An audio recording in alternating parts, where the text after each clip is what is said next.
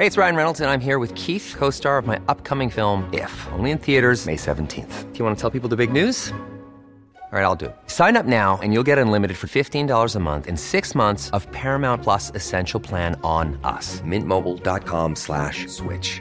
Upfront payment of $45 equivalent to $15 per month. Unlimited over 40 gigabytes per month. Face lower speeds. Videos at 480p. Active Mint customers by 531.24 get six months of Paramount Plus Essential Plan. Auto renews after six months. Offer ends May 31st, 2024. Separate Paramount Plus registration required. Terms and conditions apply if rated PG.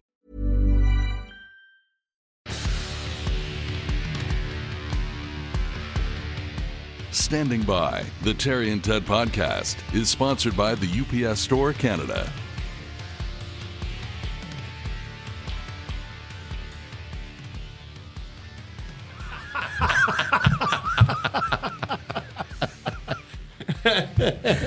I look like the Lollipop Man. Lollipop Man and Birdman here for standing by the podcast. You know what I got stuck in my head? What? Is that Billy uh, Joel song? Heart attack, ack, ack, ack, ack, ack. because we have David Acer on with us. Oh, that's right. Yeah, yeah. And this isn't going to be any fun at No. all. I don't know if you know, David owns a chain of funeral homes, and uh, we're going to be discussing the bereavement process. We're already telling stupid stories. How Yeah. about that? Yeah, go Um, figure. I'm Terry DiMonte. That's Ted Bird. Standing by is the name of the podcast. Thanks so much uh, for joining us. Before we get started, we have to say thank you uh, to our supporters, um, and we have several of them. And they are longtime supporters of our, have been for many years.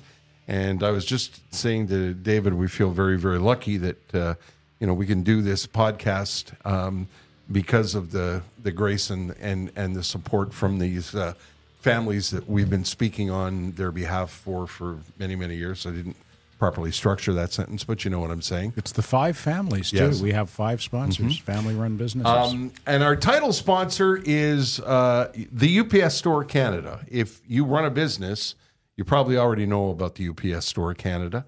Um, you know, one of the things they do that I, we haven't talked about that I love is mailbox services. A lot of people don't know this, um, but they offer uh, mailbox rentals. So you can do mail forwarding. Um, they can collect your packages if you're out of town a lot and you don't want the porch pirates taking your packages off. You can have them delivered to a UPS store in your community. There are 370 stores across country, and all of them are run by an entrepreneur that lives in your community. So they know what it's like to run a small business, and you don't have to have a small business to go into a UPS store. If you've got uh, something fragile you need to ship to an ant in Saskatchewan, they can handle that. Um, they can package things for you. They can ship things for you. They can shred important documents. They can help you with passport photos. All the things that surround running a house or running a business, the UPS Store Canada can help you with. And all of the people, like I said, that run them understand how important it is to you to get packages out on time and and uh, to make sure things don't get broken, that documents are signed and arrive on time when you've got a deal going.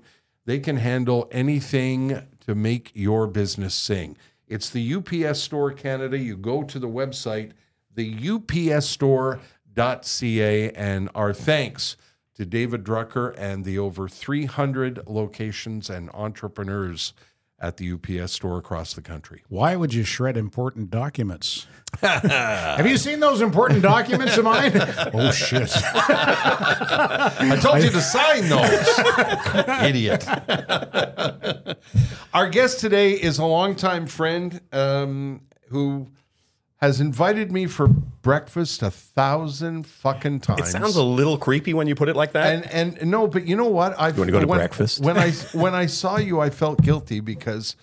Uh, Oh. God bless um, my good friend Esteban, who produced the morning show for so many years, and was Sounds like he's passed away. well, no, he, God bless him. You know, Yeah. he's he's not a producer. Anymore. He had a good run. He did. He did good. He was a he was a great producer and a, a great big part of a very successful run at the radio station. And every probably once a month he'd say, "Acer and Joey are having breakfast, and they'd like you to join." And every time I would say no. I hope you didn't think I was being an arsehole. I was usually just going to sleep. That's what we figured. We, we knew the timing wasn't great, but uh, Joey and I, ironically, for comedians, are both morning people. yeah, that's Uh, odd. Yeah. Yeah, it's not it's not normal. Uh, it makes those late shows challenging. I can tell you that. no kidding. Uh, David Acer is uh, well. Let's talk about his history, shall we? Well, holy smokes! he's- Yes. What hasn't he done? He's uh, he's a, a comedian. He's a magician, A club owner, a club owner. Mm-hmm. Yeah, a, a uh, breakfast me- haver. a, uh breakfast haver, a mentor of uh, young comedians, a supporter of the comic scene across the country, a uh, dog wrangler. I don't know about wrangling. Not not wrangling, Yeah. but you have magic dogs, don't you? I uh, boy, that's a that's quite a metaphor. uh, I do have magic dogs. Thank you, Terry. Um, I uh, I did work. Uh, there's a wonderful uh, national um, organization called the Super Dogs, Yes. and they have um, uh, these are all family pets Yep. uh, of uh, wonderful trainers across the country, and they come together to do shows, uh, typically during the summer, although they work all year. Uh, in huge venues, in arenas, Yeah. um, and uh, for quite a few years, I wrote uh, shows for them and with them. Oh. Um, and these things would tour over the summer and hit over a million people.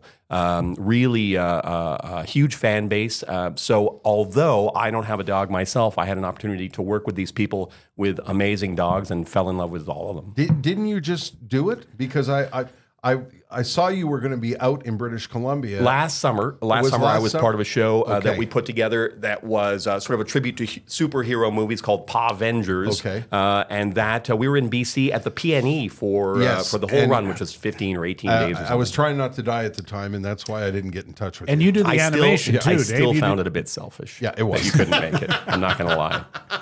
You do the announcing at those Uh, shows. not as all well? of them, but I happen to be there uh, at the PNE uh, hosting. But they have all sorts of hosts all over the country um, uh, who do great work. It's a really uh, uh, amazing uh, uh, experience, and I was lucky to be part of it. It's just dawned on me that part of your trademark is your glasses.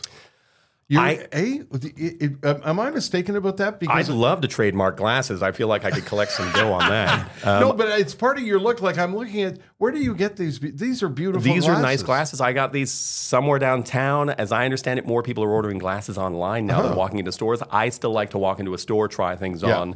Um, and I've had I've been wearing glasses since I was a kid. I used to do material about it in my set. I had a bit about um, uh, what was it? Everybody in my family, uh, all the guys in my family wear glasses. Uh, we, uh, my uncle has glasses that are like this. So you ever see those, the Coke bottle glasses? Uh, we tried getting him contact lenses a couple of years ago, but he couldn't close his eyes over them. so a couple of test tubes. that was a bit I used to do in the '90s.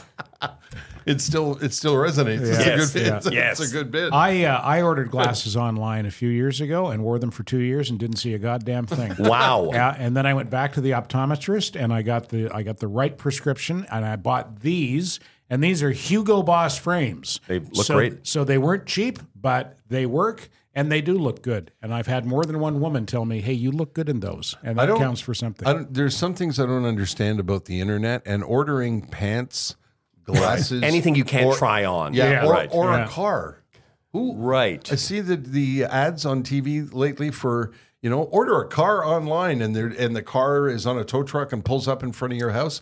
I'm not buying a car with a driver. You're driving not it. home; they leave it in the lobby Yeah. of the apartment building. Right. Somebody Yeah, takes it. hey, your car's here. What apartment is this for?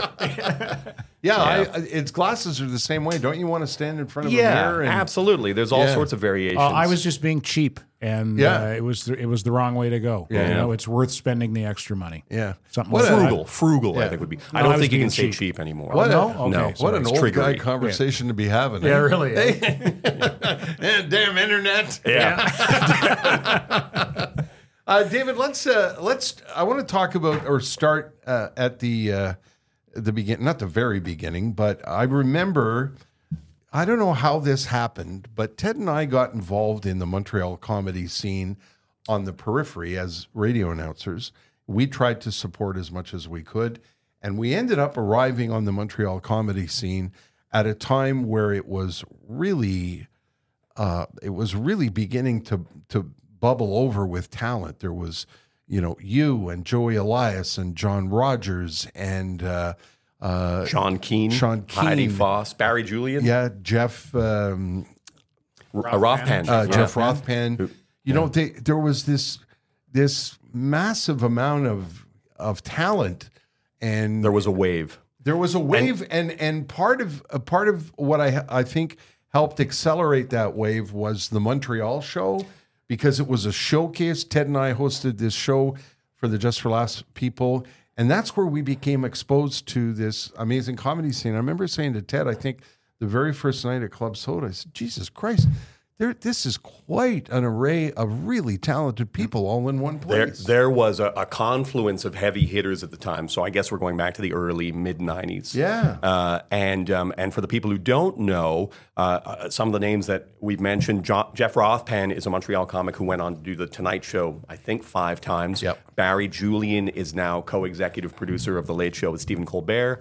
John Rogers went on to, um, uh, he's a producer on shows like Leverage. I think he co created The Librarians, or certainly is a producer on that. Um, so these people, uh, Heidi Foss has a, uh, her first animated feature film uh, hitting movie theaters this fall. Wow. Um, so that the core group of people, and that's just a handful of them. There's more to speak of. Um, the core group of people from that era uh, were hard workers, heavy hitters, knew how to take take the stage for five, six, seven minutes. Uh, and rip the room apart, and nobody wanted to follow anybody else. Yeah. Uh, but all the styles were very different. Uh, Sean Keane is another example. Uh, he's passed away, but Sean was the first one from that era to get a significant TV show. Um, he did back in the day, uh, and it was rare for Canadians to get this. He got um, uh, uh, Caroline's Comedy Hour, uh, and those that other than late night television like the Tonight Show. Um, shows on A and E like Evening at the Improv, Comedy on the Road, Caroline's Comedy Hour. They were, um, if you were starting to get those, you were starting to get noticed by the industry and outside of the industry. And Sean was uh, uh, the first from that era to get a significant TV show. Um, so you know, Sean would come back from that, and we're all you know looking at the God that is Sean Keane, and, and I mean that in, in the most positive Yeah, way. he- he- so it was it was a there was a real energy where um, we were supportive, we were competitive, um, and uh, uh, uh, it, it, and it was all happening at the same time. There's certainly lots of great talent in Montreal right now, Yeah. but it's more fragmented. Right. I, I thought Sean I thought Sean Keane was going to be a huge star. His style was so unique and it was so different and a little odd and off-putting. If you'd never seen him before, you were like, "What the hell is this guy Yeah. on about?" But he was so talented. And I remember John Rogers uh, shot this pilot, which I thought was terrific, but CBS didn't think it was so terrific. And it's okay because now he has a parking spot at one of the big studios in Hollywood. He's doing so fine, yeah. he's doing Yeah. okay. It really was a, a hell of a run. And, and my to take it back to you, you were part of it. How did you become part of it?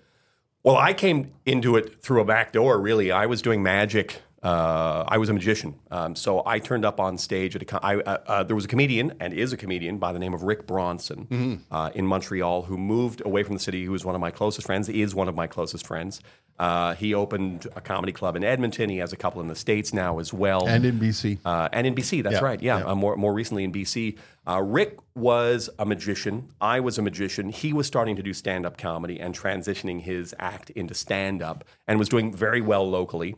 Um, and uh, I was looking on that and thought that there was already kind of a humorous angle in my in my close up sleight of hand magic, and I thought maybe I'd try stand up, but I was um, I was too chicken to just tell jokes. So I and my first time on stage at a comedy club was with two other comedians. We went on stage as we were called the Running Gags.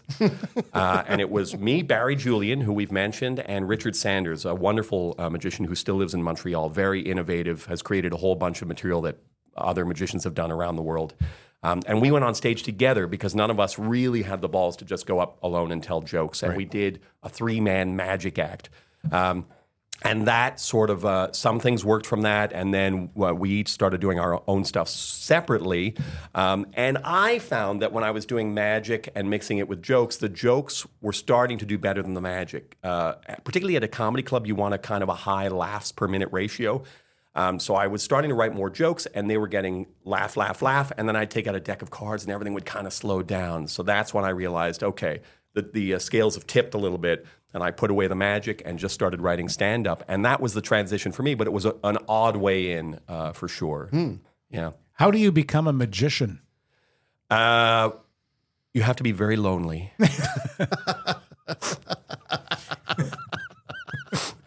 uh, When I was a kid, I got a, um, a magic trick in my stocking, uh, a trick that magicians will recognize. It's called a, a ball and vase. And the trick is that you, uh, at a, its most fundamental level, that you have a little plastic vase and you open it and there's a, a, a red ball inside. And then when you close it, snap your fingers and open it again, the ball's gone. It's self working. Um, and I was fascinated not so much by the trick of it, but by the mechanics of it. Um, and because I was interested in the mechanics of it, my mother saw that. I wasn't really into sports. I wasn't really doing anything else. She found out there was a magic store in Montreal. She brought me down to the magic store, and I was introduced to this whole world of um, uh, mechanical devices uh, that can fool people. Uh, I, I was nine at the time, and I would show that trick to adults, and they would be fooled. So now a nine year old is fooling adults. I thought that was interesting. Um, It's, it's the phone, Terry. this isn't you gotta- awkward at yeah. all. It's That's my mother, by yeah, the way. It's very. Uh, Don't give away any secrets of magic. That's right. That's Copperfield. What did you tell them? yeah. Sorry about that. So, uh, all that to say, um, uh, I was drawn into the world of magic by the mechanics of these tricks. And then, after a year or two, I started to come up with my own tricks at a fundamental level. And um, one or two of them started to fool other magicians. And it turns out that I was thinking in a way that some magicians hadn't been thinking. And I realized I might have um, uh, a bit of a skill uh, for this. So, I started inventing tricks and uh, writing them and submitting them to magic magazines and some of them started to get published and that was the path for me. So it was really more of So the totally self-taught.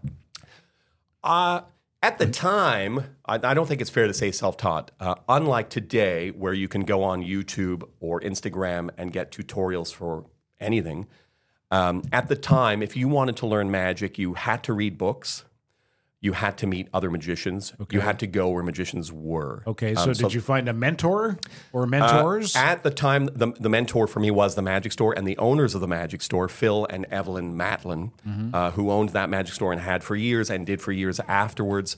Uh, it's a magic store called Perfect Magic, and they were very much my mentors. They would steer me towards uh, content, tricks, books that they knew I could handle, that I, they knew I was ready for. And when I learned a little more, they would steer me towards some stuff that was more challenging. So, in that sense, I would say they were my mentors.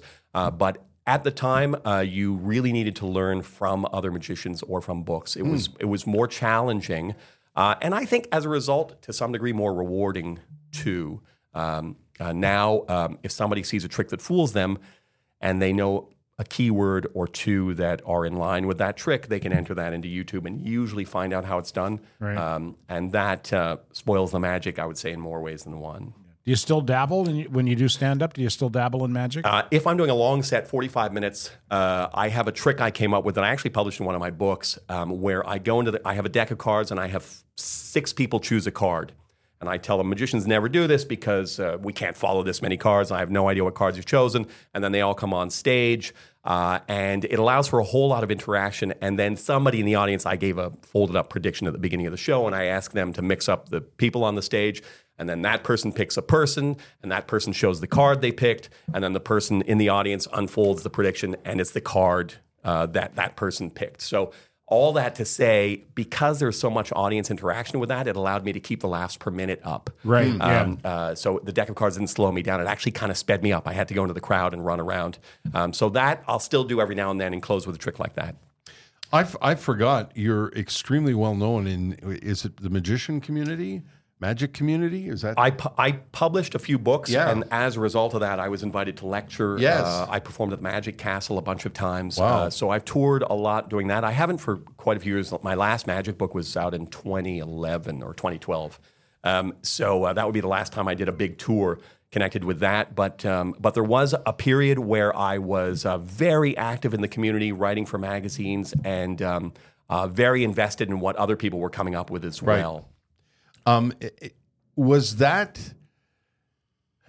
I'm trying to figure out how to. You know, it, was that? Um, you know, like hockey players have an innate talent. You know, I used to say uh, nobody taught Guy Lafleur how to skate. He knew how to skate. Right. People helped him polish that skill, but that skill was already there. Right. Do you believe that to be true about magicians? Uh, well, you're talking about a few different things. There's there's a skill uh, for developing and inventing tricks, Okay. which I think is a mental skill, and Yeah. I think that um, Uh, that's one path. There's a skill, uh, uh, a, a technical skill, um, and then there's a performance skill. Okay. Uh, it's pretty rare that all three of those meet. Uh, there are definitely a handful of guys out there who can do all of them, um, but uh, but I would say in all cases they're innate. Um, and you're right, you kind of polish them off. Usually somebody's a little better at one than another, um, so they have to work harder at one of them.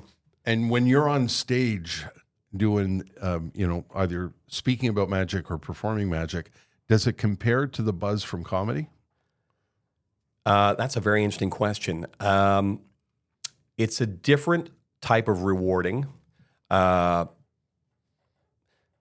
and also, the goals of those two arts are polar opposites. The goal um, of stand up ultimately is truth.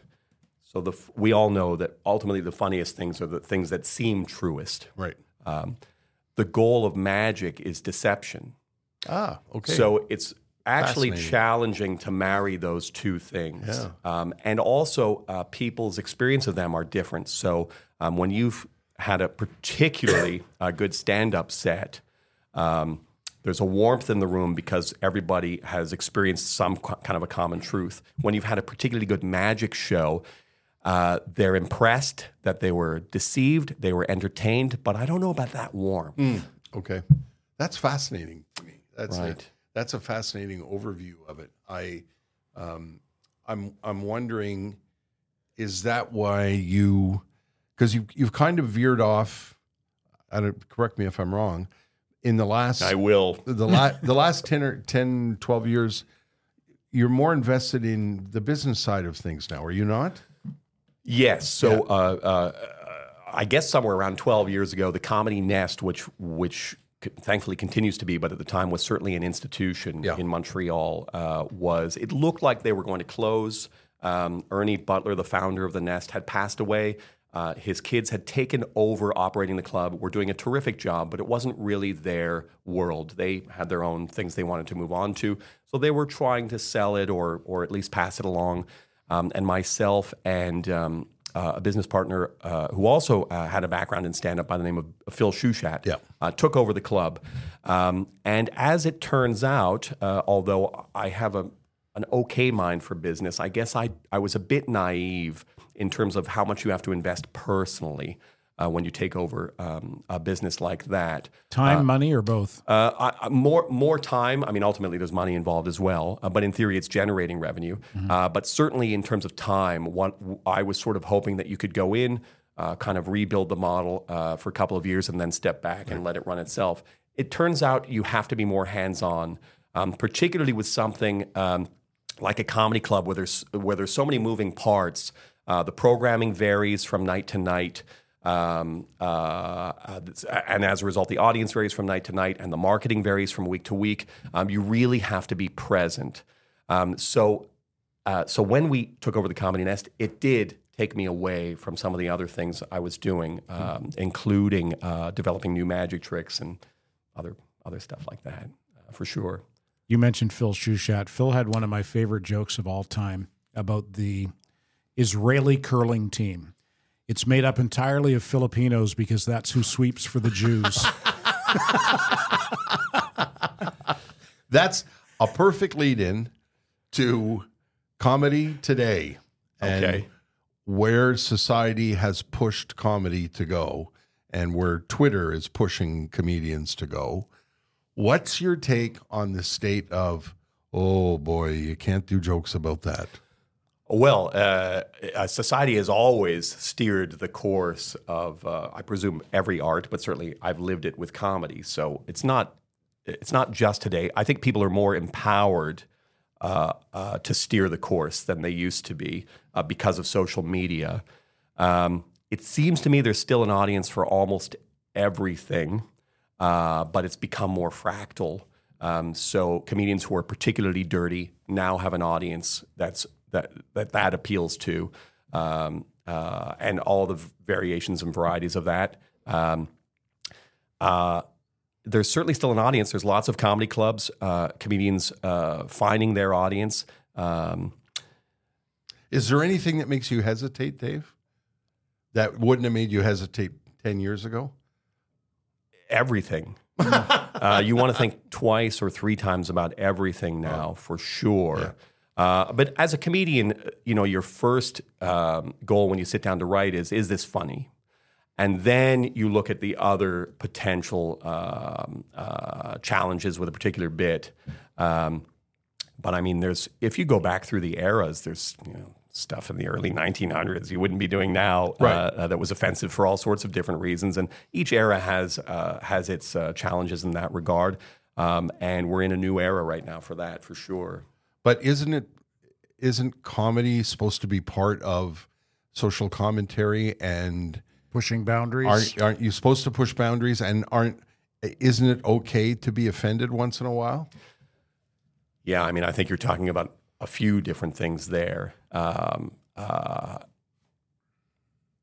I remember um, somebody at Just for Laughs once telling me that um, uh, despite the branding and marketing of the Nasty Show, they would still get complaints Right. following shows, people that were offended by something. And at the time, it was shocking to me that you could go to something called the Nasty Show Yeah. and send an email complaint about being offended.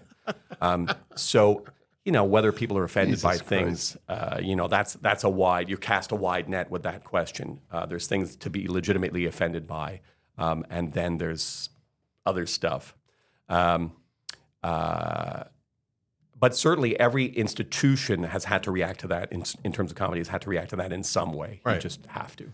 Yeah, I just I find it. You know, uh, I'll, I'll give you an example, and I, maybe this doesn't count. I'm a massive Louis C.K. fan. I saw Louis C.K.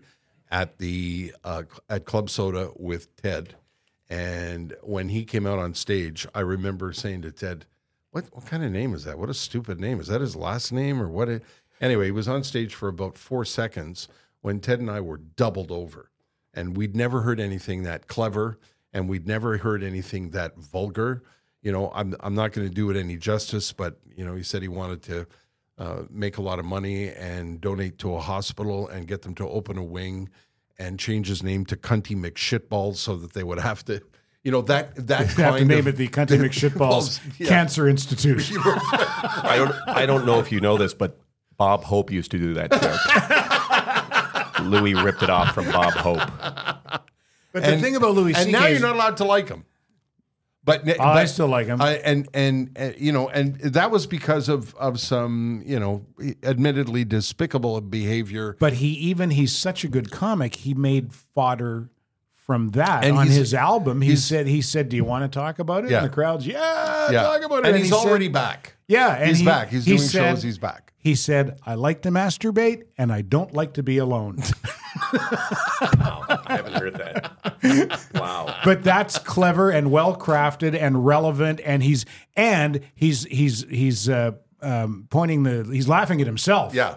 in that instance. Yeah. And I think so much of it has to do, Dave, with how well crafted the joke is. And I think Phil's joke about the Israeli, about the Filipinos on the Israeli curling team is a perfect example. That is a well crafted, intelligent joke. But today you could be accused of being racist. Well, I don't know. I don't think Phil could. I, that might be a case of Phil can get away with it because he's Jewish. I Yeah, don't know. There's Maybe. a line that I use when I, uh, and I don't do stand up as regularly as David, but when I do, there's a line that I use uh, that always gets a laugh. And I talk about exactly what we're talking about now. We live in touchy times, and it seems like you can't say anything without somebody getting offended.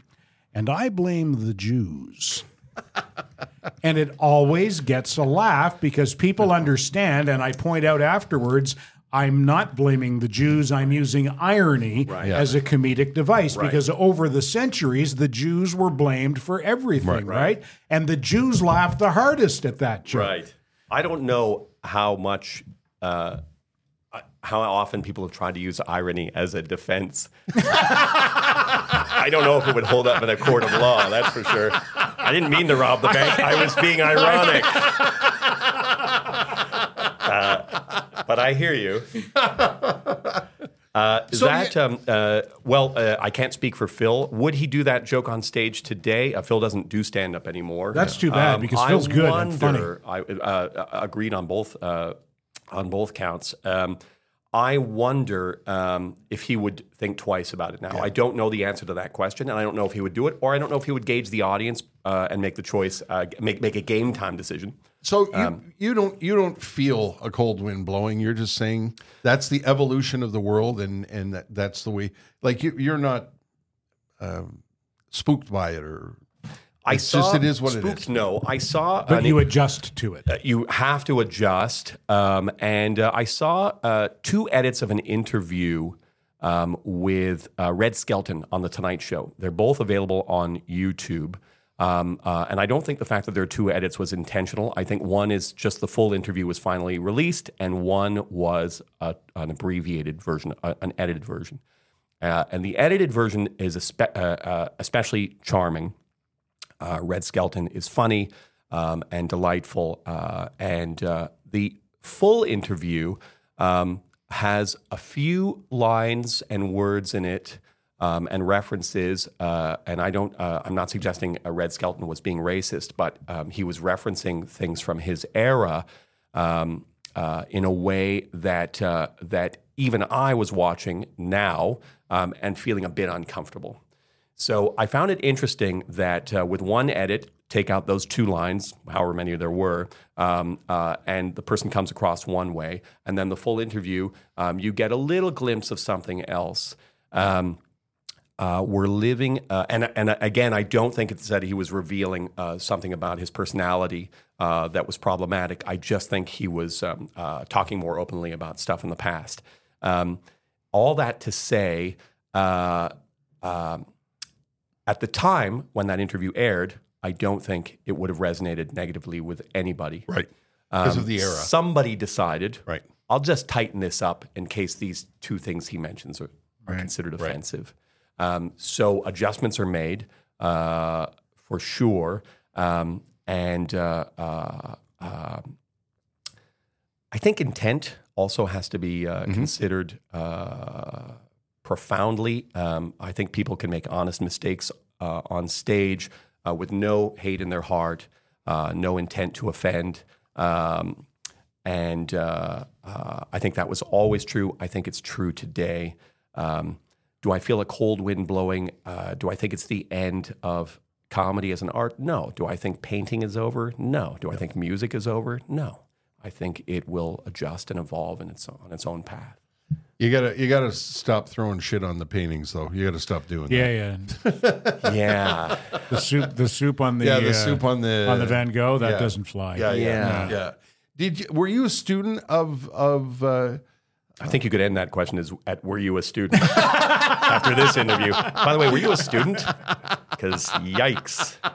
no, were you a student of comedy? Like I, uh, I I grew up in an era where I couldn't wait for Johnny to come out from behind the curtain, and I couldn't wait to find out who you know. He usually had a stand up on, Yeah. and and he was the kingmaker at the time. That's what everybody worked towards. I, I've heard Letterman say it. I've heard Seinfeld say it. That all they wanted was they needed to get a polished seven minutes, Yeah. so they could get on Carson and change their life. Were you a student of that era? Uh, uh, because I came into stand up through a back door, through magic, yeah. not as much as you. Um, certainly, it's common knowledge now that those days are done. You Yeah. don't do one No. late night television appearance and your career is made. Um, at the time, after you did Carson, you know you tr- you tripled your rate. You were starting Yeah. to do corporate shows.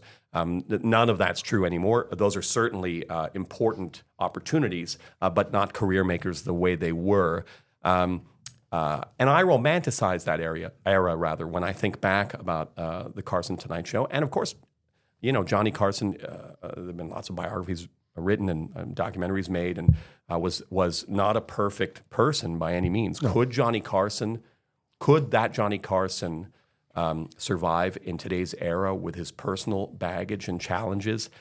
I don't know. Uh, when I look back at the era, I romanticize it. I see, I see, uh, I don't see past the fourth wall, um, and I do miss uh, the absence of a fourth wall uh, uh, today to a degree. Uh, it just doesn't exist anymore, and I wouldn't mind not knowing everything about everybody. Right. There, there was a. I, I remember when um, Andre Philippe Gagnon went on Carson. I rem- the- that that was the talk of Quebec for months, Um, and I remember Well, also he killed it. It was he- a great set. Yeah, and Yeah. and I remember holding my breath when he came out Yeah. for him. And I remember when Rothpan was on, and I was everything I could do not to jump off the couch and go, I know him. So know, there all he is on on Carson. Rothpan was the first from our era Yeah. to get the Tonight Show, and we all gathered at a uh, now defunct bar. Um, I'm blanking on the name, but it doesn't matter. It's long gone. Uh, and uh, to watch. Um, uh, so there, I don't know how many comedians there were in the room, 20 or 25 of us at this bar, uh, watching in real time at whatever it was, Yeah. 11 at night, 11:30. Um, and uh, the other people in the bar didn't know what was happening, but we had them change all the TVs over to the Tonight Show, and it kind of spread through the bar that it was a Montrealer on, and it was his first time on the Tonight Show, and everybody got quiet, and all these tables. It wasn't just us, Jeff's friend; it was everybody around us. Uh, and Jeff also smoked his set that night. He absolutely, I don't remember how many applause breaks, but we were counting applause breaks. So the, it, it, that's cur- uh, for people listening who Yeah. haven't done stand up. Applause breaks are currency for a comedian. Wait, Was wait, it still Carson or was it Jay Leno at that? point? No, it was, Leno. It was Leno Yeah? at that point. Was it Leno yeah, at that par- point? Yeah, pardon me. I might have said Carson, but Yeah. it was Leno. Yeah. Uh, and and and so he'd get his first applause break, and all the comedians would go one. Yeah, yeah. What's going on here? And he'd get another applause break. Two. I had no idea what was going on, but I remember the energy in that room was electric. And by the end of the set, of course, he had killed for the whole room. Right. Um, and everybody applauded and cheered. So, uh, so that energy you're you're talking Yeah. about with Andre Philippe Gagnon, we lived it with that. Jeff. Yeah, I miss that because you you you hold your breath for Jeff. Yeah. and when the applause break comes, you exhale. Yes. you know because Yeah. you think, okay, he's doing it. Yeah. yeah. There, there was Yeah. that was an era that's long gone, and and I think missed. Well, conversely, things can go badly on uh, those experiences. I Yeah. remember a wonderful comedian uh, who's still a terrific comedian, a great writer by the name of, um, uh, and you're uh, you're gonna you're gonna sidetrack this based on his name, uh, but his name's Marty Putz. Uh, and Putz used to work. Uh, he, I believe, he wrote for Just for Laughs as well. He Yeah. did all sorts of shows, and finally, after years and years of doing stand up, got the Tonight Show. And Marty Putz was um, a prop comedian, very original.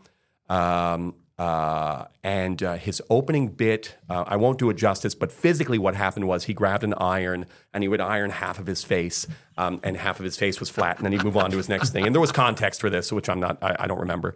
But my point is, after all these years of slogging, um, he finally got the night t- the Tonight Show, and he was on, and he grabbed his iron, and the thing broke. It all broke, and the whole thing fell apart in his hands, and his opening bit broke. And this, I have no idea how long this prop had been functioning at bars and restaurants and comedy clubs, but it decided it wouldn't hang on for one more show, The Tonight Show. Oh, So he was thrown off by it. He ended up doing absolutely fine, but I remember watching that and my my heart dropped into my stomach, and I just thought, you couldn't hang on for one more show, you piece of plastic. you piece of shit. A plastic, pla- exactly. I didn't, I didn't know if we could swear on this podcast. See you Montrealer, Dave?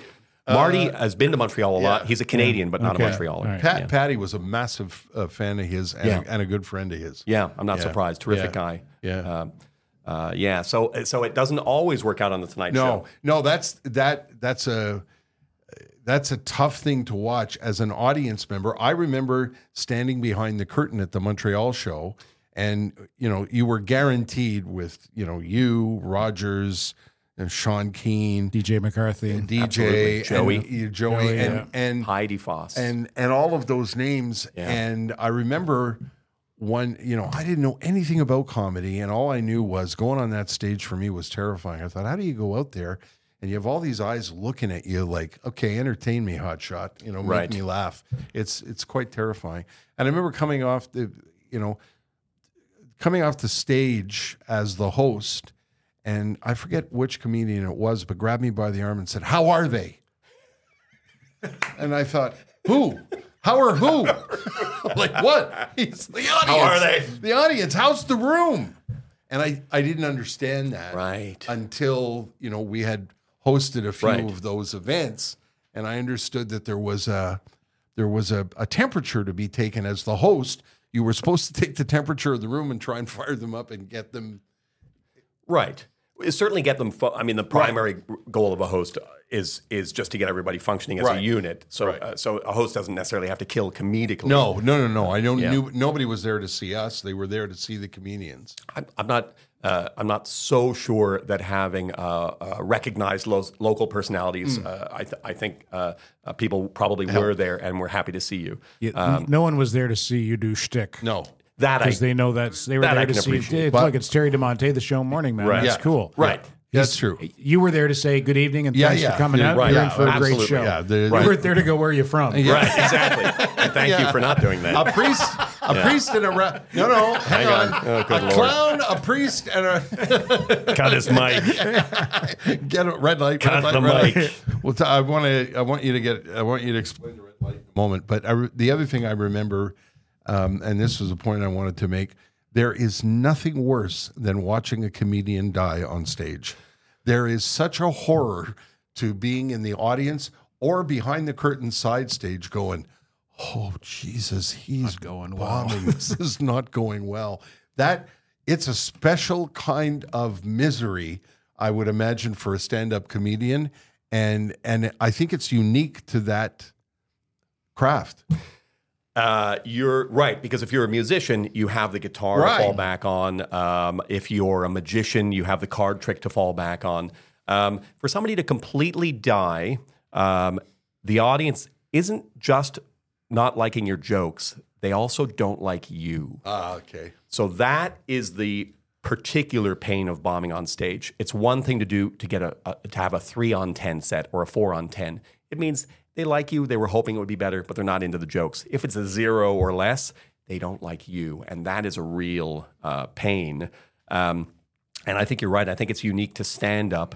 Um, but what happens is, I mean, stand up uh, in some ways is the highest highs and the lowest lows from night to night. Um, although in theory, uh, you don't have those lowest lows uh, as often. The more experienced you get, um, you also learn to dull the edges on those. Um, so a real bomb or a, or a, a bad show um, uh, isn't as painful as it was when you first started. Uh, the more experienced you get, you learn how to manage that. The problem with that is um, you that that also dull, dulls the edges on the highest highs.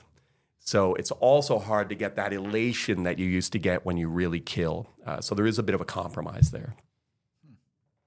What do you think of that? Well, I, I'm I'm, ju- I'm I'm fascinated by it, and I, I don't mean to, you know, I don't mean to turn the podcast into, you know, a technical examination of the craft of stand-up comedy. But these are all, you know, these are all things that always fascinated me from being not in it, but close enough to watch it from behind the curtain. Right. That gives you an Cer- interesting, certainly invested in it. Yeah, if not in it, yeah. you were invested. And in it. and I Yeah. felt, and I know Ted did too. We we felt invested in it. We felt like we were helping the local comedy scene. We talked about the clubs on the radio. Yeah. we tried to have comedians on the radio. You know, the Montreal show. I think we did it for 18 years. we did it for a long time. Was it that yeah. many? Yeah, Uh, well, you, uh, uh, you folks, um, uh, the comedy community knew that you had our backs, uh, and there was one, one other Montrealer who did and continues to also, and that's Bill Brownstein Yes. uh, from the Gazette. Yeah. always had the local community's back for stand up, Yeah. um, and uh, uh, and we always appreciated it. Yeah, you know another guy who we haven't mentioned. He wasn't from the same uh, uh, posse uh, that you were from and that we spoke of earlier, but he wasn't long on your heels with Sugar Sammy, who's gone on to huge success. Oh yeah, huge I mean, success. you, you can't be more famous from Montreal. Yeah. Yeah. Um, uh, certainly in in uh, uh, s- I'm- I imagine he also is quite well known in English as well, but certainly in French Canada and over in France, he carried that over magnificently. Um, and you're right, he was he dabbled in stand up, I guess, around that time, but really committed to it a little bit after that. I don't know too much about his uh, Yeah, his story, it, but was I know our where it's second ended go up. around Yeah. at CHOM that we Yeah. had Sammy on the show Yeah. one day, and he used to he, he made fodder of that from his shows. He would say, "I was on CHOM with Terry and Ted, and people were calling up and going." Who's that guy? What's his name? Super Packy? Is he is he at your club tonight? We'd like to see him. Well, he tells a great story of having uh, to take the bus to the gigs, and he, he would be on the 105 on Sherbrooke going up to wherever, and and uh, um, and then said the the he always tells me this. Um, he was on one Friday plugging the weekend gig, and he said he got recognized on the bus. Hey, you're that guy that was on CHOM this morning with Terry and Ted, and and has always been grateful to you know that little tiny bit of support. Yeah, yeah, But he's he, always- yeah. he mined a he's he is the quintessential Bill 101 kid. And Yeah. and he mined that for all it's worth in such a clever way. And to your point about um, people have to like the guy on stage, Right. People love Sugar Sammy, Absolutely. and he, he, the, he- you know, he can get away with, you know, going after the Greeks, the separatists, the Frenchmen, the Italians, the Punjabis, whatever it is. Well, don't And- and don't he kid a- yourself. He's getting flack. Yeah, he is this He's time getting around. flack. Yeah, and yeah, I don't yeah. mean that uh, he's. Uh, I'm not suggesting that you're not right about uh, about people liking him and getting away with it. But he's but he's, He's taking getting his some he's, blowback. he's Yeah. taking his bullets too. But but he knows exactly what he's doing, absolutely. and that's fuel for the car. Yeah. In in my opinion, Yeah. the more people lash out and and and the more people who scream about what he's doing, that to me that just drives ticket sales as far as I'm concerned. It does, but once they get in the room, you have to be funny. Yeah, Um, and- so and- it drives and- ticket sales, he but he delivers exactly. And he he Absolutely. delivers in a big big way. And if you've seen his clips all over social media, part of it is the massive smile that comes across his face. Sure. and He's the likable. warmth that he Yeah. So generates. charming. He's Yeah. so such a likable likable man. and a, and a comfort level. We talked about this Yeah. prior to the con uh, the, the podcast, but there's a comfort level that he walks on stage with. It's not arrogance. Yeah. Um, It's confidence. Uh, it's confidence, but it's it's the confidence sort of born out of repetition, and uh, uh, and and when he walks out, uh, the audiences, even if they've never heard of Sugar Yeah. Sammy or seen him, the audience is immediately put at ease. They're like, I know this guy's going to be good. I can feel it by how he's walking to the microphone. Yeah. Bob Hope and Seinfeld both made reference to that. That makes sense. Saying the audience is already with you. Yeah. So Yeah. I remember somebody asking Jerry Seinfeld in an interview I watched about nerves, and he said, "No, they, you know, I know they're already. Be as I walk out, they're already with me." He said, "I can't, you know, I I can't just." Um, wing it I- Right. I, have to have a good material Right. but for the first five minutes they're on they're on my side already Right. and, well, and Hope used to say that apparently. too. What's changed now, I think, with that is it's not five minutes anymore. No. Um, uh, so attention spans have gone on. So maybe that'll buy you five minutes Yeah. in 1950, 60, 70. Right. Now it buys you 30 seconds to a minute. Wow. Yeah. That's unbelievable. Those Yeah. are different times. Heidi eh? Foss tells a story. You were talking about Sugar Sammy being recognized on the 105, and that was a breakthrough for him. Um, uh, Heidi Foss tells a story about uh, when she was first starting out. She was uh, also waitressing um, at a, um, I think it was predominantly a, uh dessert place. I don't know if anybody heard that on the podcast, but Yeah. this could be our last. Yeah. Yeah, they're dragging furniture or something yeah, upstairs. yeah. Absolutely. Uh, uh, she talks about uh, the first time she was recognized, but it was a more negative experience. It was, a, you know, a people around the table and saying, uh, "Hi, we saw your show tonight. Oh yeah, get us some pie." it was it was one of those. You're like, eh. Do you do you um, do you have a memorable heckle? Um, not, not. I mean, have you been heckled with something where you thought to yourself, "Yeah, that's pretty good." Take, take some time and think about it. Sure. Let's do a couple of commercials Yes, while sir. I know we uh, have to do sorts that. that. out. Yeah. What do you I, want to start? I'm start really with? worried about the rumbling now that David's. Are you? Well, yeah. it's, It's not, yeah, they're rolling something Might back not be all forth that audible. upstairs. Yeah. I mean, maybe you don't have to do this in the studio all the time. You know, you, you know, you can do a podcast with an iPhone and a Starbucks. Yeah, I don't know if you knew apparently. Yeah. Dave, what's with you comedians taking? Uh, well, not you comedians. I mean, you and Joey. And, What's with you, comedians? What's with you comedians? You and Joey. How come you don't have cars? Why don't you drive? Why do you take the bus and Oh. metro everywhere you go? Uh, I uh, uh, live in cities. I take uh, I uh, uh, rent a car when I need one, but I'm in downtown Montreal, and um, uh, it's not practical to own a car down there. well, we're driving you home today in our 2020 Jaguar. Ooh, XF sedan from Jaguar Land Rover Laval, one of our sponsors, who give us a courtesy car whenever Terry comes into town. And I ferry him to and fro. Oh. So that's what we've got today. You can see the uh, the XF at Jaguar Land Rover Laval. You can see the uh, F Type. That's the two door sports car. That's a fancy beast, I'll tell you. Uh, there's line of of SUVs: the F Pace, the I Pace, and the E Pace. Next time, I'm getting the 550 horsepower F Pace. I've already told them that, Okay. and they said, "Oh yeah, is that right?" It's quite a sales pitch, Yeah. Ted. And then you go over to the Land Rover side and you see the Defender, the Discovery, and the Range Rover. Uh, it doesn't get much better than that for British luxury vehicles. Uh, they also own McLaren Montreal. Those are pretty nice British. Uh, well, those are beyond British luxury vehicles. Those are exotic cars. But uh, Jaguar Land Rover Laval is uh, where you want to go if you're in the market for uh, for a luxury vehicle. Go there before you make a decision to buy anywhere and check out not only uh, the vehicles, but uh, the service, the customer service, and the customer experience at Jaguar Land Rover Laval.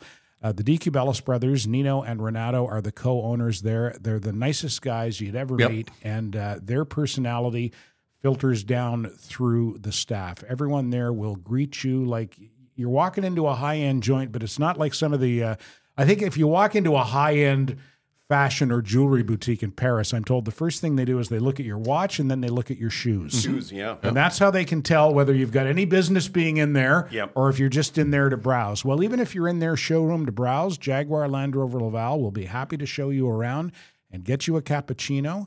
And uh, if you if you're interested in a car, great. And if not, well, thanks for coming by and having a look. visit. Yep. Yep, good folks. JaguarLaval.com and LandRoverLaval.com, and we thank them for their ongoing support of this podcast. And that's uh, another uh, tenet of how Ted and I make our decisions about who we wanted to speak for over the years is did we like the people behind the business?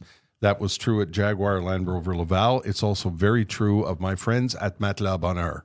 I met Norm, uh, who has this odd uh, had this odd quality of being fascinated by a good night's sleep and mattresses and all the things that have to do with getting a good night's sleep. That was his passion? Yeah. all What's your passion? Yeah. Enjoy- it goes all the way back to you know over almost 30 years ago now and they delivered mattresses in a pickup truck and then he got a small store on uh, Gouin Boulevard in Saint Genevieve which is still there by the way um, and built this business through hard work and kindness and respect for his customers and that's what you get when you go into a Matelas Bonheur store you'll get a really nice shopping experience you'll be greeted with uh, manners and kindness and a nice welcome. And they'll ask you some questions about what you're looking for. Uh, is it a mattress? Is it linens that they can help you with? Do you need a new pillow? Would you like to try out mattresses? They'll ask you a couple of questions about what you're sleeping on now and how you like to sleep. Do you sleep on your side? Do you sleep on your back? Uh, don't be offended. They're just trying to steer you to the right place in the beautifully designed stores. And then they leave you alone. They make you comfortable so you can wander from mattress to mattress without being hounded by a sales staff that won't leave you be. I know that's a tough decision to make. You're flopping around on mattresses in a strange place, trying to decide uh, if you're going to. How many times have you been flopping around on mattresses in a strange place, Dave? Have you lost count yet? I yet? got to tell you, I feel like I'm flopping around on a mattress in a strange place right now. if you shop for a mattress, you know what I'm saying. It's not it's not an easy thing to decide, you know, you're going to buy a mattress you're going to be on for 10 years. You want to have the Matelas Bonheur shopping experience. And there are locations on and off the island all around the greater Montreal area. A family run, Quebec owned business that deals largely with Canadian suppliers. You'll be proud to shop there and proud to shop to uh, buy a mattress there. Start at matelasbonheur.ca. I'm gonna ruin my commercial there. Sorry, for a minute. man. we were heckling you. That's right. That was my segue into That's uh, Dave's very worst nice. heckling experience. nice. I need more time. You, you have a memorable heckle. I, I Uh, not really. I No. mean, heckles heckles come out organically, um, and in the moment they might be memorable, and you have to address them. and they're not- they're rarely clever. Well, Pretty and rarely. also, David's There's- so good on his feet on stage. I uh, I remember uh, there's a comedian out of Boston by the name of Rick Jenkins who tells a story about um, telling a joke that uh, uh, a lady in the front row was offended by, um, and he said, uh, "I'm sorry," to, uh, Uh, and he genuinely apologized. I'm sorry. I, I realize that probably that might have offended you. And she said, "I'm not offended. I'm just disappointed." And he said that one stayed with me for a while. I don't know if it's a heckle, but yikes, that sat right It's there. like, sorry, mom. Yeah. Wow. Yeah. Do you have favorites when you, you look back at the history of, of comedy? Do you, do you are there comedians that you were drawn to and think, oh my god, this guy is so good at it? I don't pound for pound. I don't think anybody's ever been funnier than Norm Macdonald. Uh, I don't. We are just talking about I, I. I just uh, and his last set on Letterman um, uh, was a masterclass. I probably I watched it in real time when it aired, and I probably watched it twenty more times online. Uh, it was a masterclass uh, of stand up. Um, it had realness to it. It had a bit of emotion that even he seemed uh, surprised by. Um, uh, uh, but but pretty much everything he's ever done, I've found uh, hilarious and inspiring. Uh, there's not too many guys at that level. Yeah. Um, uh, I, he would be the first name I'd pull out. That's Did you sure. get to know him at all, Dave? Not at all. We never Never crossed met him? paths once. Really? I think Really? we were we were both doing a show at Club Soda. I think at the same time at Just for Laughs one year, and I think we walked past each other. Oh, what a That's shame. the extent of my encounter with Norm. Uh, but he did um, tweet. Um, his first headlining weekend was at the Comedy Nest Mm-hmm. uh, back in the days when Ernie owned it, um, and um, he did. I would say, I want to say 2017, 2018, he tweeted a shout out to the Comedy Nest for being the first club to ever headline him. So there is there is a history uh, with him in Montreal. That would have been in the 80s. I have to assume. Yeah, because I'm he going to was say 1980s, by the way. Yeah, he was on. be more specific. When was he on SNL? Mid 90s. Yeah. that Well, he was right. making OJ jokes Yeah, on right, uh, on right. on Weekend Update. Yeah, He was. I I went to see him. He was in uh, at a club in Calgary when I was in Calgary Sure. in 2009. He was doing a he was doing the Sure. club circuit back He's- then. He still did clubs. Yeah. Uh, uh, I mean, I can't speak to his uh, his la- last couple of years necessarily, but I know he was in a club at Rick Bronson's club in Edmonton. You know, 2018, 2019. So he was definitely doing rooms. yeah, we were we were just Ted and I were just talking about him yesterday and making uh, reference to uh, uh, 9/11 Airlines. He did. Did you ever see that clip? I think it don't was think so. actually. It's on was YouTube, yeah, and it says it says Norm uh, uh, cut from Norm Macdonald's podcast. So Yeah. I think they cut the clip. It really- and it ended up. It's like a bootleg clip that ended up on YouTube of his podcast. And he's sitting there with two other comics, and he says, uh, and I won't do this any justice because I'm not Norm Macdonald. He goes. Uh, for the second year in a row, uh, JetBlue has been named uh, the airline with the best uh, customer service. And she turns to the other guys and goes, You know, an airline that has the worst customer service? And the guy goes, No. He goes, 9 11 Air. He goes, What a terrible name for an airline. Reminds me of that tragedy. and one of the other comics goes, Jesus. Wow. That's the best part. That's the best part. Jesus. Oh, I love that. I, I don't know where where uh, we saw it or where It I was s- on YouTube, and No, then he no, no, goes, that- uh, yeah, go he ahead. sa- he says, "I was I walked through the streets of Manhattan through blood and bones looking for my brother. Oh. He was in northern Canada. Oh God! Wow. Like it shouldn't be funny, but it is. well, it's just because it's him and it's the way he delivers it. Yeah. But again, the guy going, Jesus. That's fabulous. Uh, craftsmanship, and I'll say it again intent. Intent has Yeah. a lot to do with it. No Well, hate in his heart. No, Yeah, none, a great none. commentary, and I, I don't know where I saw it, but he was doing a whole thing on on uh, uh, boy wanting to become a girl, and and trans, you know, uh, b- the transgender uh, topic. That's This is recently, in other words, it, yeah, it would have been. this. it- yeah, prior to his death, of Right. course, obviously. Um, and and uh, I I saw it on on YouTube, and uh, the you know again I won't do it justice. And he was talking about you know when a when a boy comes to you and says uh, you know I want to be a girl now and and I want to wear a dress and and and then I, I just want to be a woman, and he p- takes a, a beat pause and goes, eh, "What about your cock?" and only he And could then he get- goes, "Oh, yeah." oh yeah, yeah, yeah. Yeah, Didn't didn't think of that. only he could get away with it. He was brilliant. Yeah, uh, Jesus. Yeah, Uh, you know what? What's interesting now is um, audiences are making decisions on jokes based on the setup. Sometimes, Okay. I'm not sure that happened as much in the past. Yeah. So uh, recently, I've I've heard comedians uh, set up jokes about uh, pronouns, for example. Right. Um, and they'll just get into the setup and they'll mention pronouns, and the audience will decide before the punchline, we're not going with you on this. Yeah. Wow.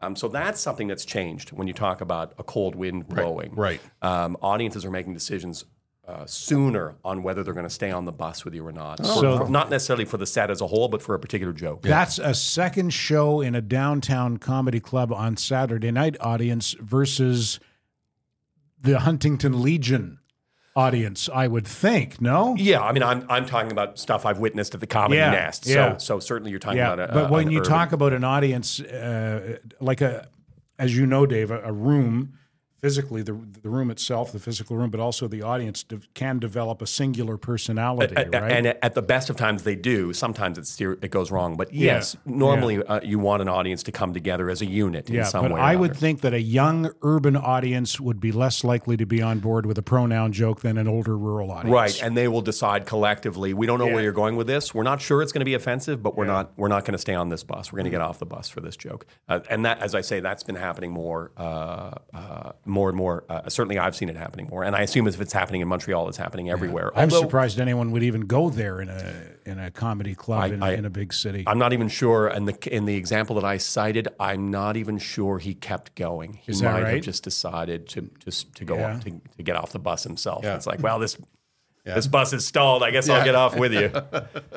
um, yeah, so that's interesting.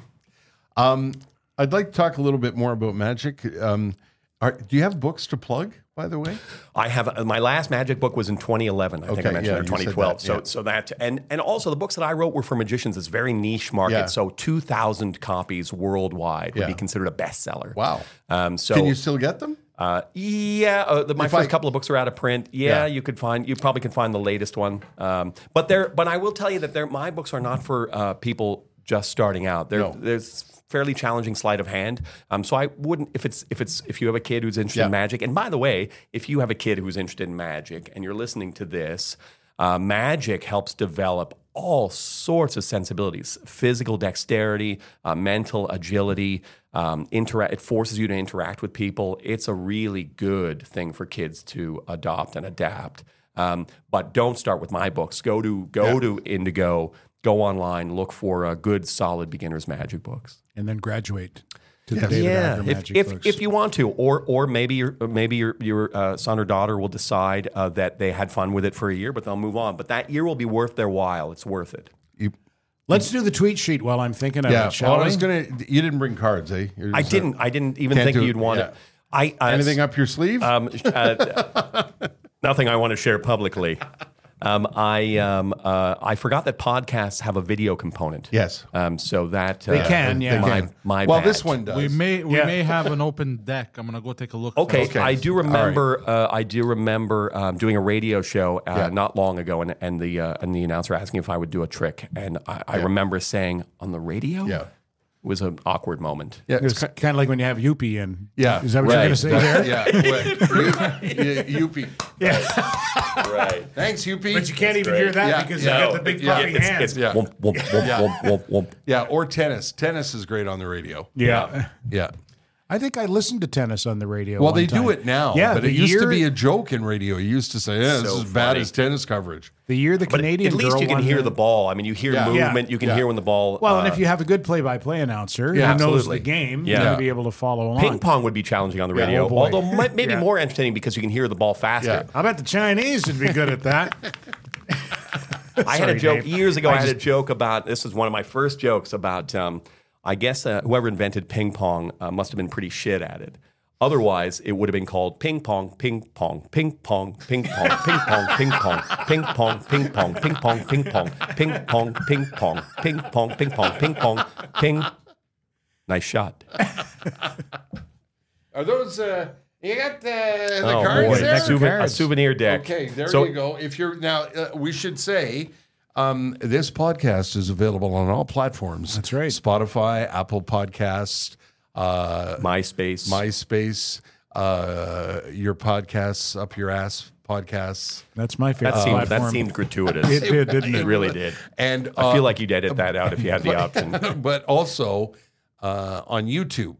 So there you go. Yeah. If you're watching on it. YouTube, Where are we I- at? How many minutes waved- in are we, Poseidon? Waved at the camera. Don't worry about it. I was just gonna. I was just gonna say. I was just gonna give people a timestamp if they're listening and they want to go to Oh. YouTube and watch the trick. Yes. Oh, an I see. hour, an hour and three minutes. Okay. Lord. So we have a deck of cards. If you're listening without video, I'm handing David Acer, Yes. who's wearing a lovely pink shirt. I'll do the play-by-play. Here's DiMonte yeah. passing the cards over to Acer. There Acer you with go. the cards doing the shuffle now. so, and, and are we going to be participants? Um, so any magician watching this uh, feels my pain right now. Okay. What they feel the pain of somebody being handed a deck they've never handled before, Oh, and more to the point, it's not a bicycle deck or a deck that magicians would typically use. It's a souvenir deck. So What's it- what's so a it- bicycle deck? Uh, uh, bicycle is a brand of deck. Okay, yeah. Um, so it presents particular challenges. Okay.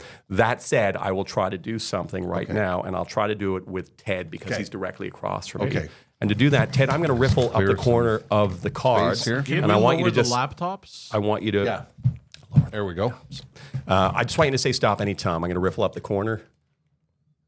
Sorry, I got to start again. Okay. Anytime. Just say. Oh, oh, I think.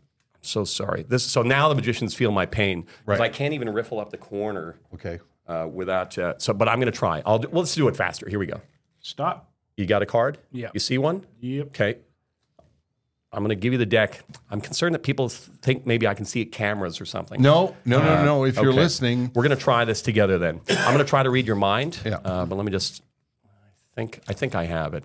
Um, I'm going to try to determine what card you saw. It's only in your mind right now. excuse me. Uh, we'll start with the color. That's the easiest thing. Um, uh, I'm going to say uh, it's either red or black. I'm going to say black. No. Give me another chance.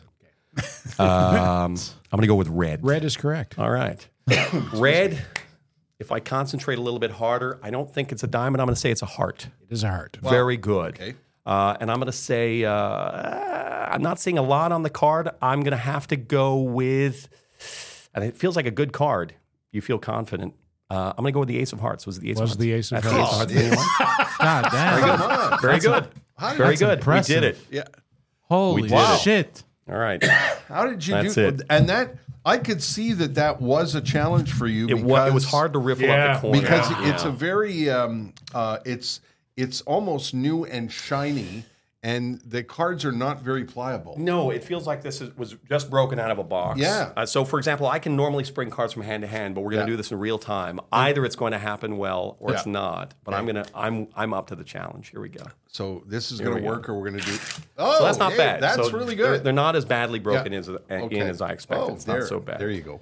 Um, so I like that fan thing. Can you do that Yeah, again? yeah. I'm sorry, I didn't Yeah. catch it on the camera. What am I doing? Oh, The- I- Do oh, the the- fan thing and the. Yeah. Must catch it on camera. So this yeah, is okay. this is the kind of stuff when you start out with card magic that you learn, and uh, it's not instantaneous. I can tell you that. You do this over your bed for about three weeks as the cards spray everywhere. Play a lot of 52 pickup. Absolutely. Was that? Were you thinking of that one? And you were thinking of that? That's what I thought. Very good. Uh, there we go. Magic with a borrowed deck. Okay. All right, that was cool. I That have, was very- I like. It was I the like only, mentalism. It was the only open deck that I could find. Uh, Well, no, it works nicely done. perfectly. Nicely I'm, done, I, I'm a Poseidon. big fan of mentalism. Uh, I have. I can. Uh, I don't know how old you are. I could try to determine your age Okay. psychically. Would you be okay with me trying that? I am. Okay, I'm going to use right. this notepad for this. All right. Uh, number one, I need to know two things for this. Number one, Okay. what is your zodiac sign? What is your sign? Capricorn. Capricorn. Excellent. It's a, a nice pen you have. Thank you. It looks, looks like a Raggedy Ann pen. yeah. Yep. Uh, second thing I need to know: What year were you born? it helps me forge a psychic link. I'm not good at mentalism. I'm sorry. Oy, Dave, are you on Twitter? I am. I Okay. tweet a lot. I love tweet. Uh, uh, I love tweet. Okay, you love tweet? I love tweet. yeah. There, there must be something going on with the algorithm because I know I, I as Yeah. soon as I asked you that was- I've seen you on Twitter. Sure. I've tweeted I've tweeted some, of- retweeted some of your stuff, but I haven't seen you lately. It's a great know. form for um, uh, uh, short form jokes. Uh, it's a great form for that. Lots of comedians use it for uh, uh, as an exercise in writing, frankly, Yeah. or a, a, a platform for writing. I do something on my uh, morning show on Light 1067 called the Tweet Sheet, where we take three funny tweets and we uh, share them with the audience. And for this show, we take the ones that you can't use on the radio because they're too salty, and we use them on this show. So I've got three that I thought would be uh, would be uh, good for this particular episode. I'll be curious to, to hear what you consider salty. They're going to uh, they're going to come up on the uh, on the screen uh, right behind you here. Of those two handsome squinting men going, what the hell's This, that is, over this there? is why you don't do photo shoots in the sun. Yeah. From Just at, a second. Okay. I just want it to be perfect for everyone. Okay, go ahead. from at DVS Blast. FAQ frequently asked questions for laundry hot dog, the hot dog you can eat while doing laundry. Question Won't the laundry police see? Answer No worries. Laundry hot dog has a special diode that jams their signals. Question My diode broke. Answer You son of a bitch. You dumb son of a bitch. You've led them right to us. We're fucking dead. That is outstanding. Isn't it? Laundry hot dog. Where do you come up with that, eh? From at Adam C. Sharp, cute animal rhymes to say farewell. In a while, crocodile. Toodaloo, kangaroo. Ciao for now, Jersey cow. Why you still here, white-tailed deer? Just piss off, gypsy moth. Go to hell, red gazelle. Kiss my hole, woodland vole. Off you fuck, crested duck. this is a good example of once once we were at the second one, I was already looking forward to what was coming Yeah, next. It's just a great setup. Yeah, isn't it though? And I really like this one a lot. From at Jits Pool. I want to start a new category in Special Olympics where deaf people have to find and fuck each other in the complete dark. Jesus. Salty. That's Salty. that's Yeah. going to be the new safe word, I think. yeah. Jesus. Thanks, Norm. yeah. We uh, we have to uh, we have was line. Have a little flying. We have to say hi to Vaz. I'm sorry, my translator is coming in now. Hang Yes. on. We want to uh, we want to just to take the opportunity to thank uh, uh, a couple of more supporters. This this one surprised the hell out of me. You'll love this story, David. Uh, We get a call from uh, uh, Sean at a company called Vozwin, and he said, you know, we love we love the podcast. We listen to the podcast at work, and uh, we'd maybe like to look into becoming a supporter of the podcast. And I said, what do you do? And he said, well, we're we're all engineers. We're mechanical engineers. We we help people bring inventions to life. And I thought, you've clearly dialed the wrong number. You- I don't know what you want with us knuckleheads, but, But you know what? It He's- turns out, Yeah, he has sponsored three seasons and he's gotten work Wow. through the podcast. People who listen to the podcast have called him up and said, "I have an invention idea." Or "Hi, I have an innovation idea, and I heard uh, I heard on the Terry and Ted podcast that you guys might be able to help me out. how about that? Yeah, That's wild. Yeah, they're a technology strategy company. They make complex projects and innovation development become accessible. Uh, they can take you through production development. They can take you through uh, the marketing process.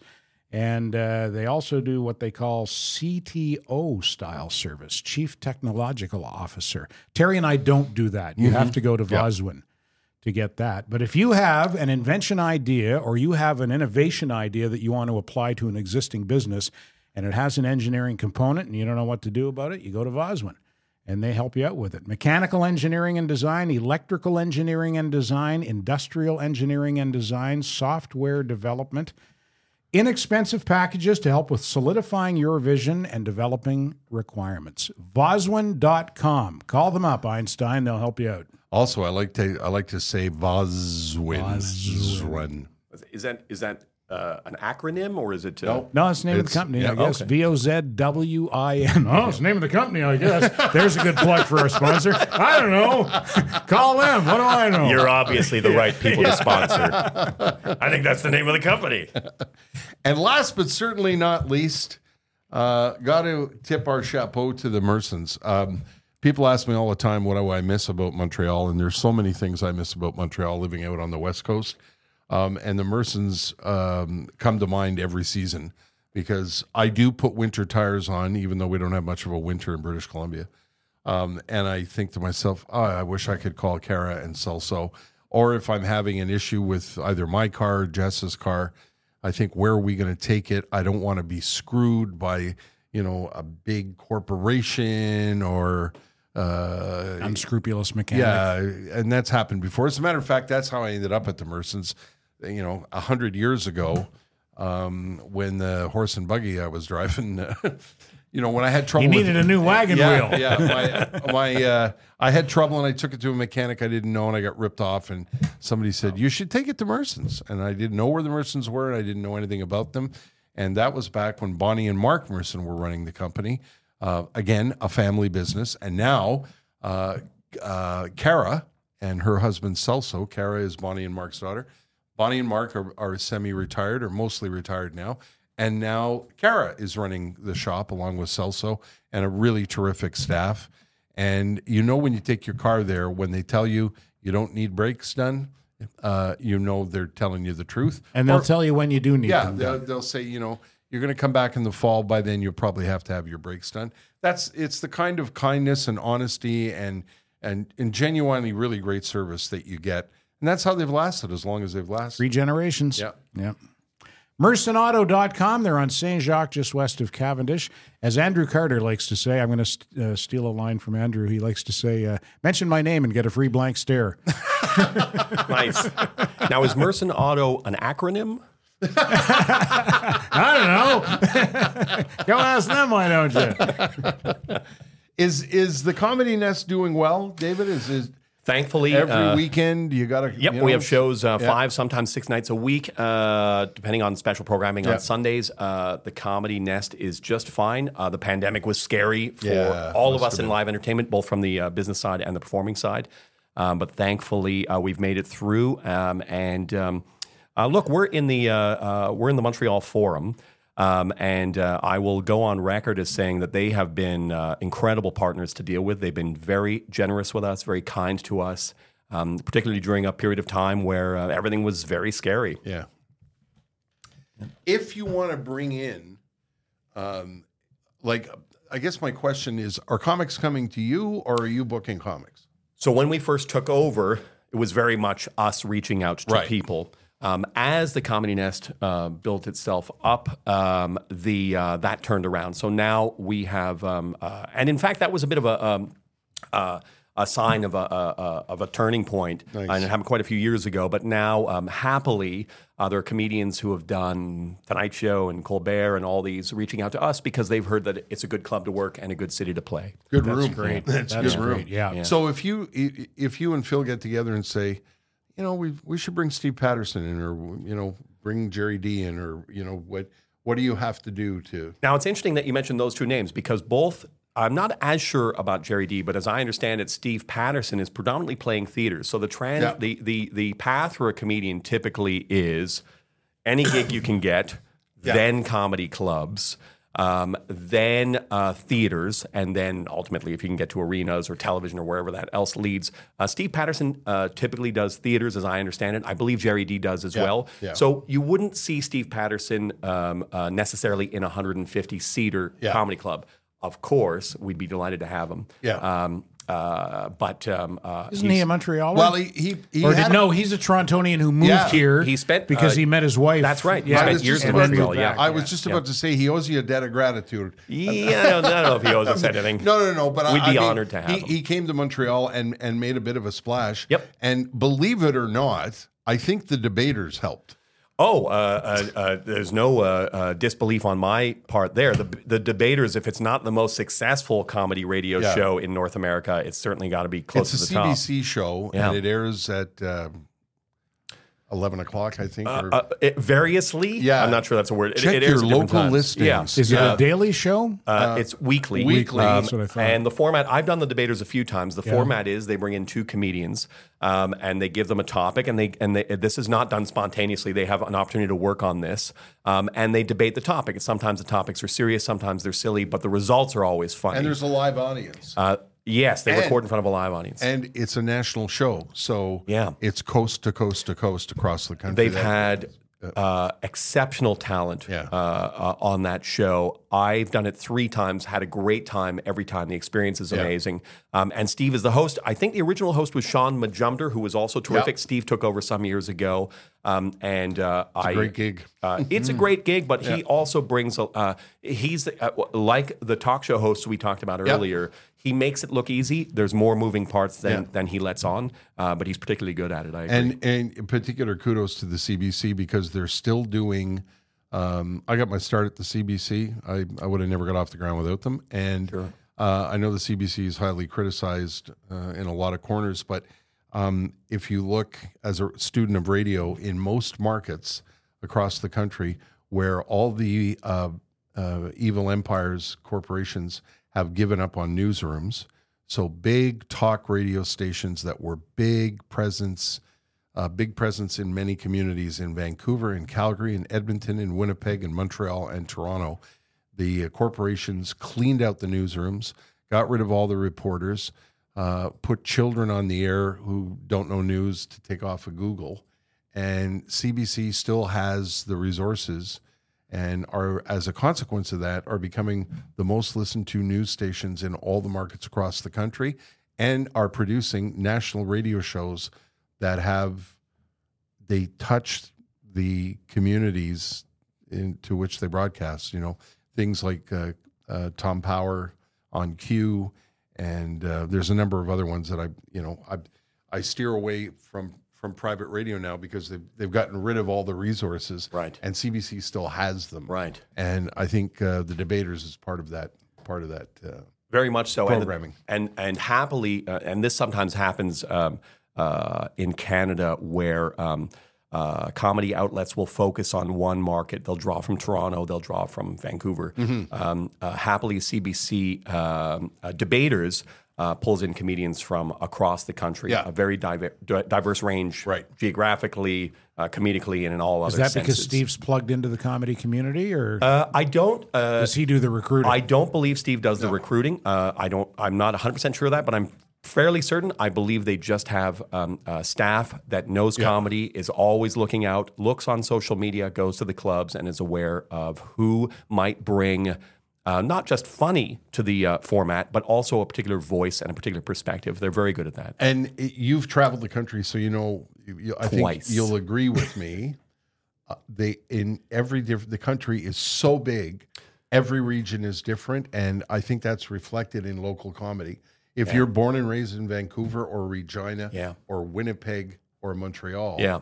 There's a flavor to your comedy that comes from where you you come from. and some of that translates and some of it doesn't. Yeah. Also, also there are there are you learn the first time you go across the country, a pace changes, pace Yeah. of delivery. Yeah. So uh, one of the first things I learned years ago, coming from Montreal, where everything was fairly, you had to br- uh, deliver the jokes fairly quickly. Um, you would um, uh, once you got to Alberta, once you got to BC, you had to slow down. They weren't interested in that pace. You could deliver the same jokes, Yeah. but it had to be two two beats slower. wow, that's really Yeah. interesting. Yeah. And, well, Yeah. it's th- those are the people that are lining up for the Olive Garden at 4:30.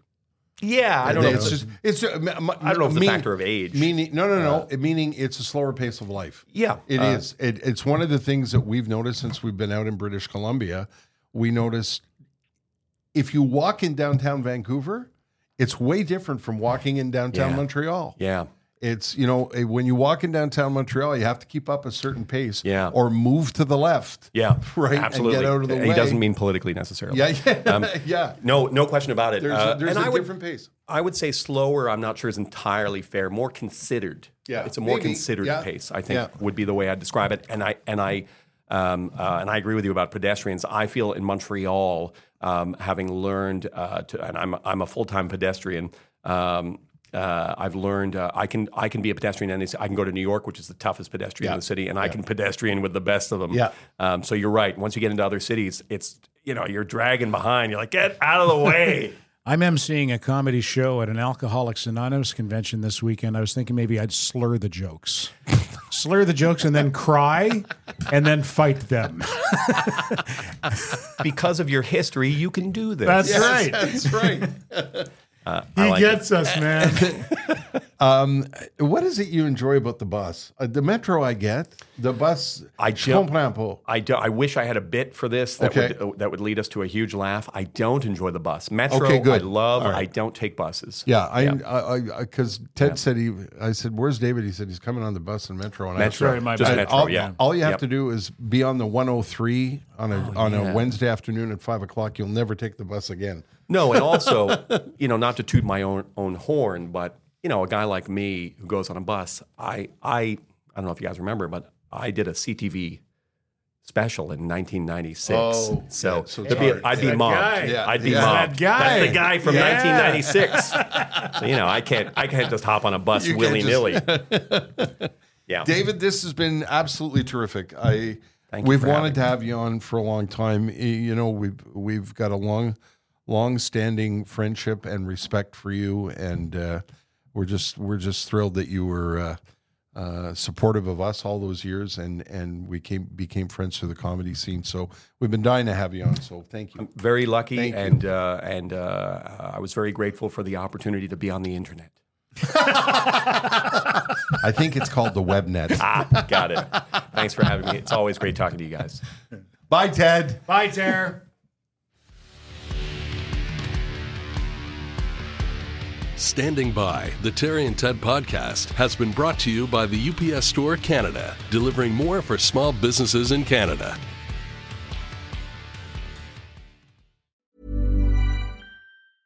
Hey, it's Paige DeSorbo from Giggly Squad. High quality fashion without the price tag. Say hello to Quince. I'm snagging high-end essentials like cozy cashmere sweaters, sleek leather jackets, fine jewelry, and so much more. With Quince being 50 to 80% less than similar brands. And they partner with factories that prioritize safe, ethical, and responsible manufacturing. I love that. Luxury quality within reach. Go to quince.com slash style to get free shipping and 365 day returns on your next order. Quince.com slash style.